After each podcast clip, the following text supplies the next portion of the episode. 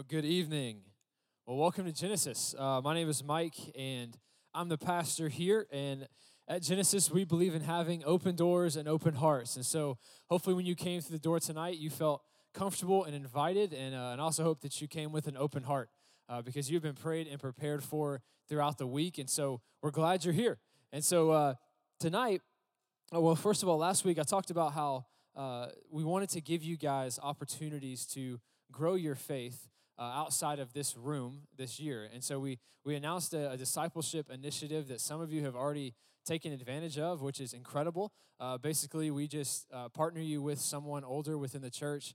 You meet once a week for six weeks, and they help you grow in areas that you want to grow in. And so, like I said, some of you have already taken advantage of that, and that's incredible. And so, that's what we talked about last week. We announced that. Um, and I know we had mentioned that we had three things to, to announce to you guys this month. And so, that was the first one. And so, the second one, um, uh, is, is, is something else that we have to, to show you tonight. Uh, because I know as a, as a young adult, uh, there are a lot of questions.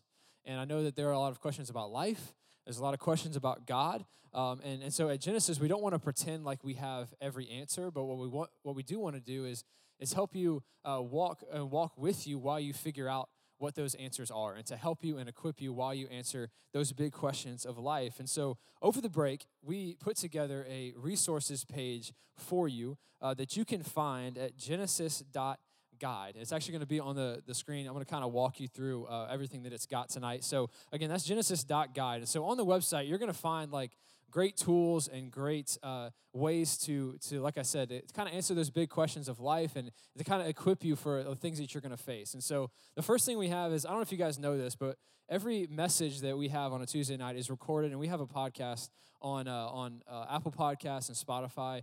Um, and so, yeah, you can keep scrolling. This is the this is the biggest part of this that I'm excited about. So we're launching a new podcast called Genesis Continued. And so basically, what this is, is uh, I knew that there are topics, really important topics in your life uh, that we probably wouldn't do a series on here at Genesis. But like I said, they're important topics and topics that need to be addressed. And so this is what this podcast is going to do. And so it's basically 15 minutes long per episode. And we're just going to be rolling out episodes uh, over, over the year, uh, depending on what the topic is and what might be relevant at the time. Uh, and so basically, I just interview somebody who specializes in that topic. And so, for example, that may be like dating or finances or making decisions or identity and things like that. So I'm really excited about that. And we actually have an intro episode that you can you can listen to now. You can go in there and subscribe or go to Spotify or whatever you do. However you listen to podcasts, that's how you can do it. Um, and so we're really excited about that. I think that's going to be really useful for you guys. And like I said, 15 minutes or less, right? So that's a there's gonna be a lot of wisdom and a lot of information in that 15 minutes. So yeah, you can keep scrolling. Um, we also have uh, we're calling it things to think about. And so I know you got a lot of concerns. Um, and so these are things to think about when you're uh, thinking about these concerns in your life, like what to ask yourself when making a big decision, what to ask yourself when you're thinking about getting married, what to ask yourself when you're thinking about moving out. Uh, these are these are basically out of conversations that I have with you guys all the time, and and this is something that we can build upon too. And so yeah, you can keep going. Um, we also have uh, a Bible FAQ as well. And so when you're reading the Bible and you have a question about how something may be formatted or organized, or, or you have a question like, man, do all these Old Testament uh, commands, do they still apply to us today? Like questions like that that you may think about a lot, you can probably find there and we also have a, a really good worship and prayer playlist for you as well. And so we're really excited about that. And again, you can go to genesis.guide. You can find all of that whenever those needs arise. Uh, but like we said, we want to do all we can to equip you guys. Um, and really to do all we can to point you to Jesus because that's that's what we're that's what we're here to do. And so I believe this is something that does just that. So, just as in the discipleship program, it's something that is available to you. This is the same thing. This is something that is now available to you. So again, that's Genesis.guide. So with that said, we're going to jump into the message for tonight. Does that sound good? You guys like that? All right. Let me pray and then we'll jump in. God, I thank you so much for tonight. I thank you for uh, the opportunity that it is to, to gather together with a, a body of believers, God. And we have one goal tonight, and that is to see you glorified. And so, God, I thank you for your word. God, I pray that it would speak tonight, that your voice would be louder than my own.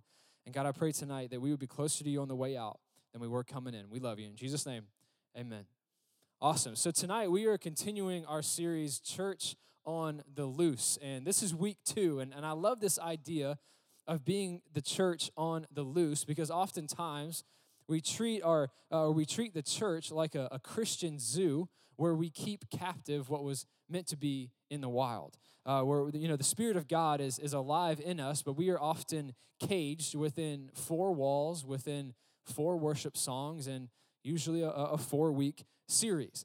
When God intended, when Christ intended for His church, for His body to be so much more than that, that we have put ourselves on short leashes when He wants us to be on the loose.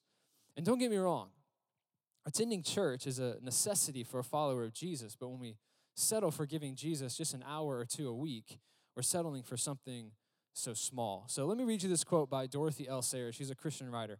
This is what she says. She says, We have efficiently pared the claws of the Lion of Judah, talking about Jesus, certified him meek and mild, and recommended him as a fitting household pet for feeble priests and religious old ladies. In other words, we've taken this undomesticated, untamable God and we've treated him like a house cat.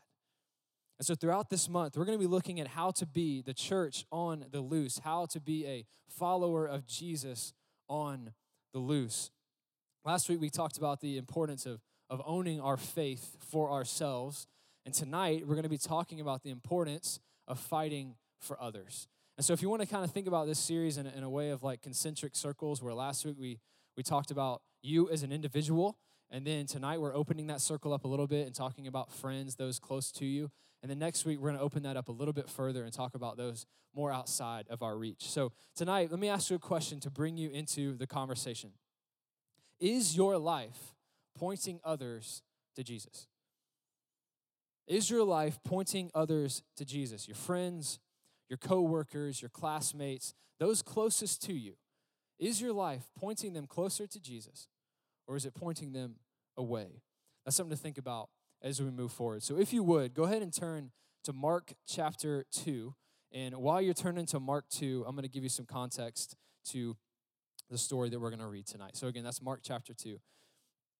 The book of Mark is, is one of the accounts of the life of Jesus. Uh, it's actually the shortest account uh, I've heard Mark referred to as the newspaper version of the life of Jesus. Nowadays, we'd probably call it the Twitter version of the life of Jesus. It's short, it's sweet, it's to the point, and, uh, and it lacks a lot of detail that some of the other uh, accounts give us. Uh, and so, for example, in Matthew 2 and Luke 2, Jesus is uh, still a baby, but in Mark chapter 2, he's already grown and started his ministry. And so, in Mark chapter 2, we see that Jesus has just got home from a trip. He's been out uh, preaching and healing people. And so, because of that, some, uh, some uh, I would say, some word has spread about him. His name is getting out there because of what he's been doing. So, let's pick up the story in verse uh, 1. So, this is uh, Mark 2, 1 through 2. And this will set the stage for tonight. And when he returned to Capernaum, talking about Jesus, after some days, it was reported that he was at home. And many were gathered together so that there was no more room, not even at the door. And he was preaching the word to them. Okay, so we, like I said, this sets the stage for tonight. So we see that Jesus returns home after a trip, like we said, and word has got out that he was there. And so, yes, Jesus had a house. A lot of times he gets referred to as homeless, which is true, but he had yet to leave this house. He would eventually leave that house behind when he started permanently traveling around and ministering to people. But at this point, he had yet to leave because this was the beginning of his ministry. And so it says that many people gathered together in this house, so many people, in fact, that there was no more room inside. And so you guys know how this can be, right? You ever pull up to a restaurant and you see people waiting outside? What do you do immediately? You turn to the person you're with and you say, uh, do you want to go somewhere else? right? Because it's so crowded. And so there's like people waiting outside, there's no room. And so and so, could you imagine that that many people, right, max capacity in this house? It, it, there's a fire marshal sign over there. I forgot to look at. Can you guys see how many people are allowed in this room at once?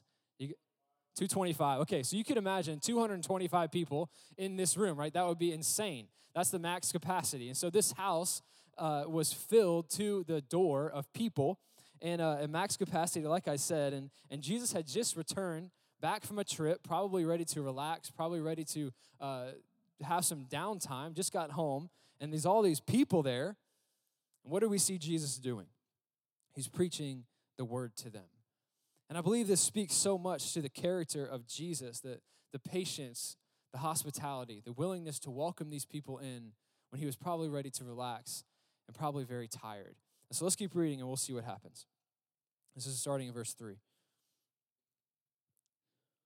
And they came, bringing to him a paralytic carried by four men.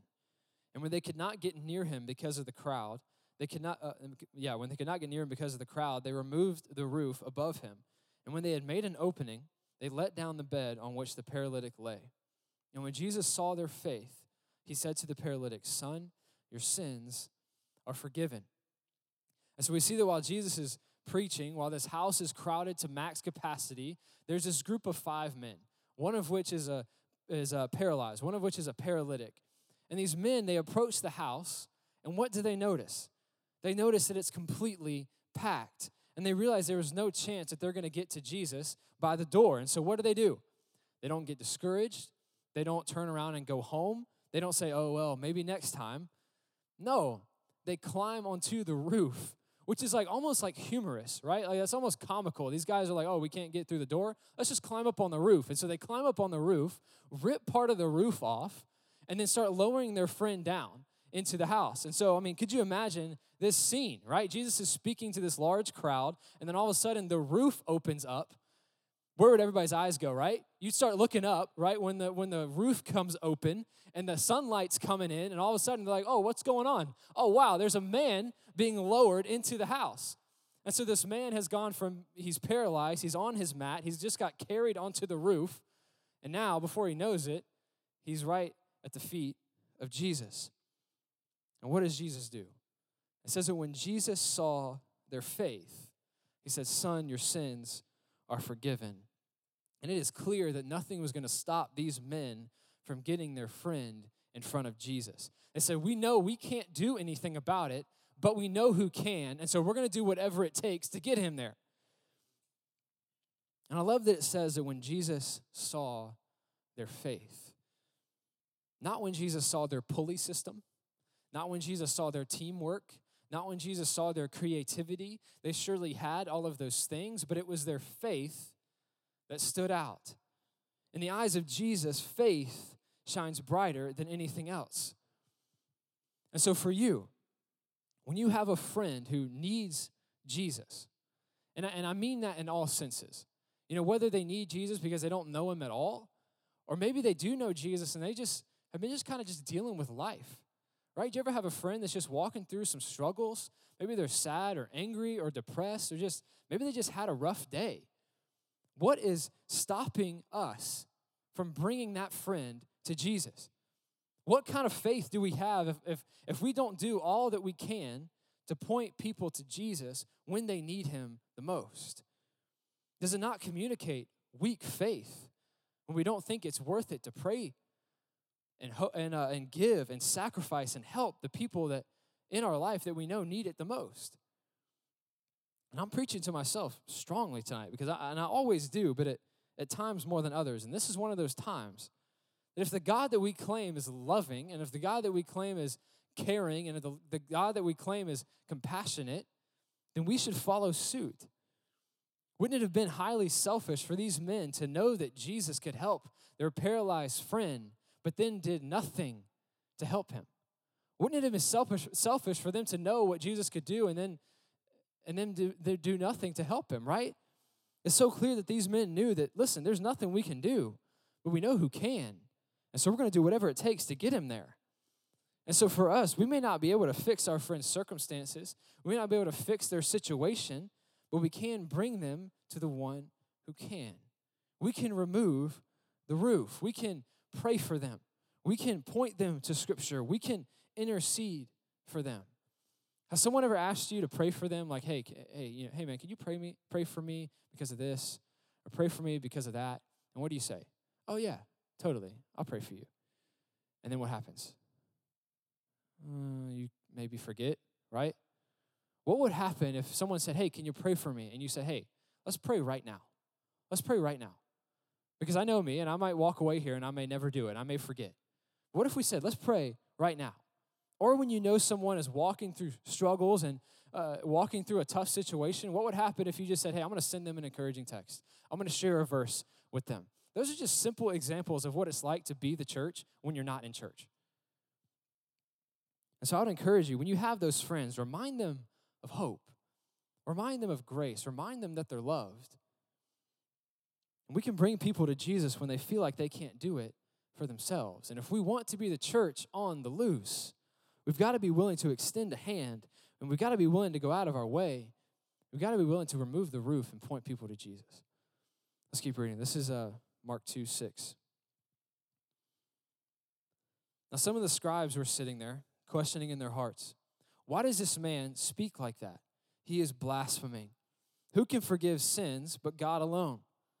And immediately Jesus, perceiving in his spirit that they thus questioned within themselves, said to them, Why do you question these things in your hearts? Which is easier, to say to the paralytic, Your sins are forgiven, or to say, Rise, take up your bed, and walk? so after this took place, some, some scribes or some Pharisees, these highly religious people, they'd immediately started questioning the whole thing. Right? They're thinking, how can Jesus say things like that? How can he say that his sins are forgiven? That's blasphemy. Nobody can forgive sins but God. You know that game when you that you played when you were a kid, when you were trying to find something or guess something, and the person would say colder, colder, or they would say warmer, warmer. You guys know what I'm talking about? That's how I felt reading this. They're thinking, who can do this but God alone? And I'm thinking, warmer, warmer. Who can do this but God alone? Exactly. He can do it because he's God. But of course, they don't believe that. And notice that these are things that the Pharisees are just thinking. They're not saying this out loud, but Jesus is sitting over here reading their minds, understanding their hearts. And so he asks them, Why do you question what just took place? What is easier to say to the paralytic, Your sins are forgiven, or to say, Rise, take up your bed, and walk? He's saying, Because when I just say, Oh, your sins are forgiven, you have no way to know that they really are, right? That's an invisible miracle, that's an invisible action. But what he was about to do to prove that he was God to them, he was about to do a visible miracle. Think about that, right? If someone came in here with a broken leg and I said, Oh, your sins are forgiven, would anybody believe me? No. But if someone said, your leg's fixed, your leg's healed, all of a sudden you're like, okay, wow, whatever you just said about my sins might have some credibility to it, right? Let's keep reading. This is Mark 2 10 through 12. This is how the story ends tonight. But that you may know that the Son of Man has authority on earth to forgive sins, he said to the paralytic, I say to you, rise, pick up your bed, and go home. And he rose and immediately picked up his bed and went out before them all so that they were all amazed and glorified God, saying, We never saw anything like this. so Jesus tells the Pharisees, Okay, so, so that you know that I have authority from God, watch this. And so he turns his attention from the Pharisees, turns his attention back to the paralyzed man on his mat, and I'm sure all eyes are on what is happening, even the four friends still hanging out on the roof, looking down at what's happening. And, the, and he tells the man, he says, Rise, pick up your bed, and walk. Get up and walk. The man immediately stands up with strengthened legs and he picked up his mat and he heads out of the house. And it says that all these people started glorifying God and started, they were just amazed and they were saying, Man, we've never seen anything like this. And I feel like we can learn so many lessons from what the four friends did. Getting their friend to Jesus at any cost and then seeing him heal. And that's such an amazing story. But I feel like we can learn we can also learn some things from the paralytic as well. Because I'm sure though we have friends who needed who need to be pointed to Jesus. Sometimes we can find ourselves as the one on the mat. That we're stuck on our, our mat of sin or a mat of shame, mat of brokenness or guilt or apathy. Right? You, you, you know Jesus and, and, and maybe you, you come to church, but you still feel held back by something. You still feel held down by something. If you feel that way tonight, I want you to know that you have been set free by the blood of Jesus. You've been set free by the blood of Jesus. That you were once the paralytic on the mat, but you have been told to get up and walk. But so often we live our lives like we're still on the mat. So often we live our lives like we're still paralyzed. And notice the paralytic, right? When he got healed, he didn't talk back to Jesus and say, No, you don't understand. I'm too paralyzed. I've been paralyzed for too long. I can't get up. I don't think my legs can handle it. No, he said it says the, the scripture says immediately he got up, his legs were strengthened, and he walked out proud on his own two feet for the first time in his life. Like, I'm free. I got my life back. And when this man took off out of the house, what did it cause people to do? It caused them to glorify God. This man's healing was a big arrow pointing to Jesus. So I want to tell you tonight whatever is keeping you on the mat, whether it be sin, whether it be disappointment, whether it be unmet expectations, whether it be tough circumstances, I want you to know that it has been paid for, it has been defeated, and that there is grace for you, there is hope for you in Jesus Christ, and you are loved. And we may have started on the mat, but we are not there anymore. So I'd encourage you tonight get up and walk, get up and live, get up and preach, get up and act, get up and make a difference. We've got the light of the world living inside of us, and our life needs to start pointing to that light in everything that we do. Our life needs to start pointing to Jesus in everything that we do. You have been individually forgiven and individually saved and individually healed. But now it's time to get up off the mat and start pointing other people to Jesus. Start bringing other people to the healing that you found, to the salvation that you found, to the forgiveness and the grace and the mercy that you found. Jesus went above and beyond for us, and so we should go above and beyond for others. He did whatever it took, and so we should do whatever it takes. Let's start removing the roof for people. I don't want us to be obstacles to anyone trying to get to Jesus. I want to make that path to Jesus as clear as possible. And maybe, just maybe, the people that see us will say, We've never seen anything like that. If you would, stand with me.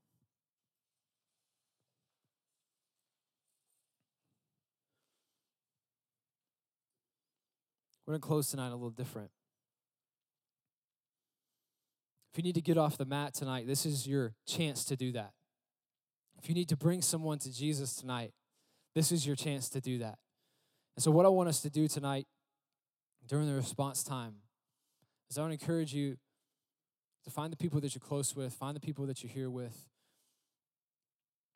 Get in circles of maybe two, three, four people, however many you want. I encourage you to pray over, pray over one another. To express, hey, this is this is maybe what I'm going through. You don't have to get too detailed if you don't know the people that well. And if you're new or if you're uncomfortable with praying, that's fine. But still, join a group anyway. And I'll encourage you tonight. This is an opportunity for you. If you know you've been sitting on your mat for too long, this is your opportunity to get off the mat and get up and walk and get up and act. And if tonight you know you got a friend next to you, you know you have a friend that, that needs, uh, needs a, a touch of Jesus in their life, that maybe needs some encouragement, needs a hug for crying out loud, hugs are powerful, amen? Let's bring them to Jesus tonight.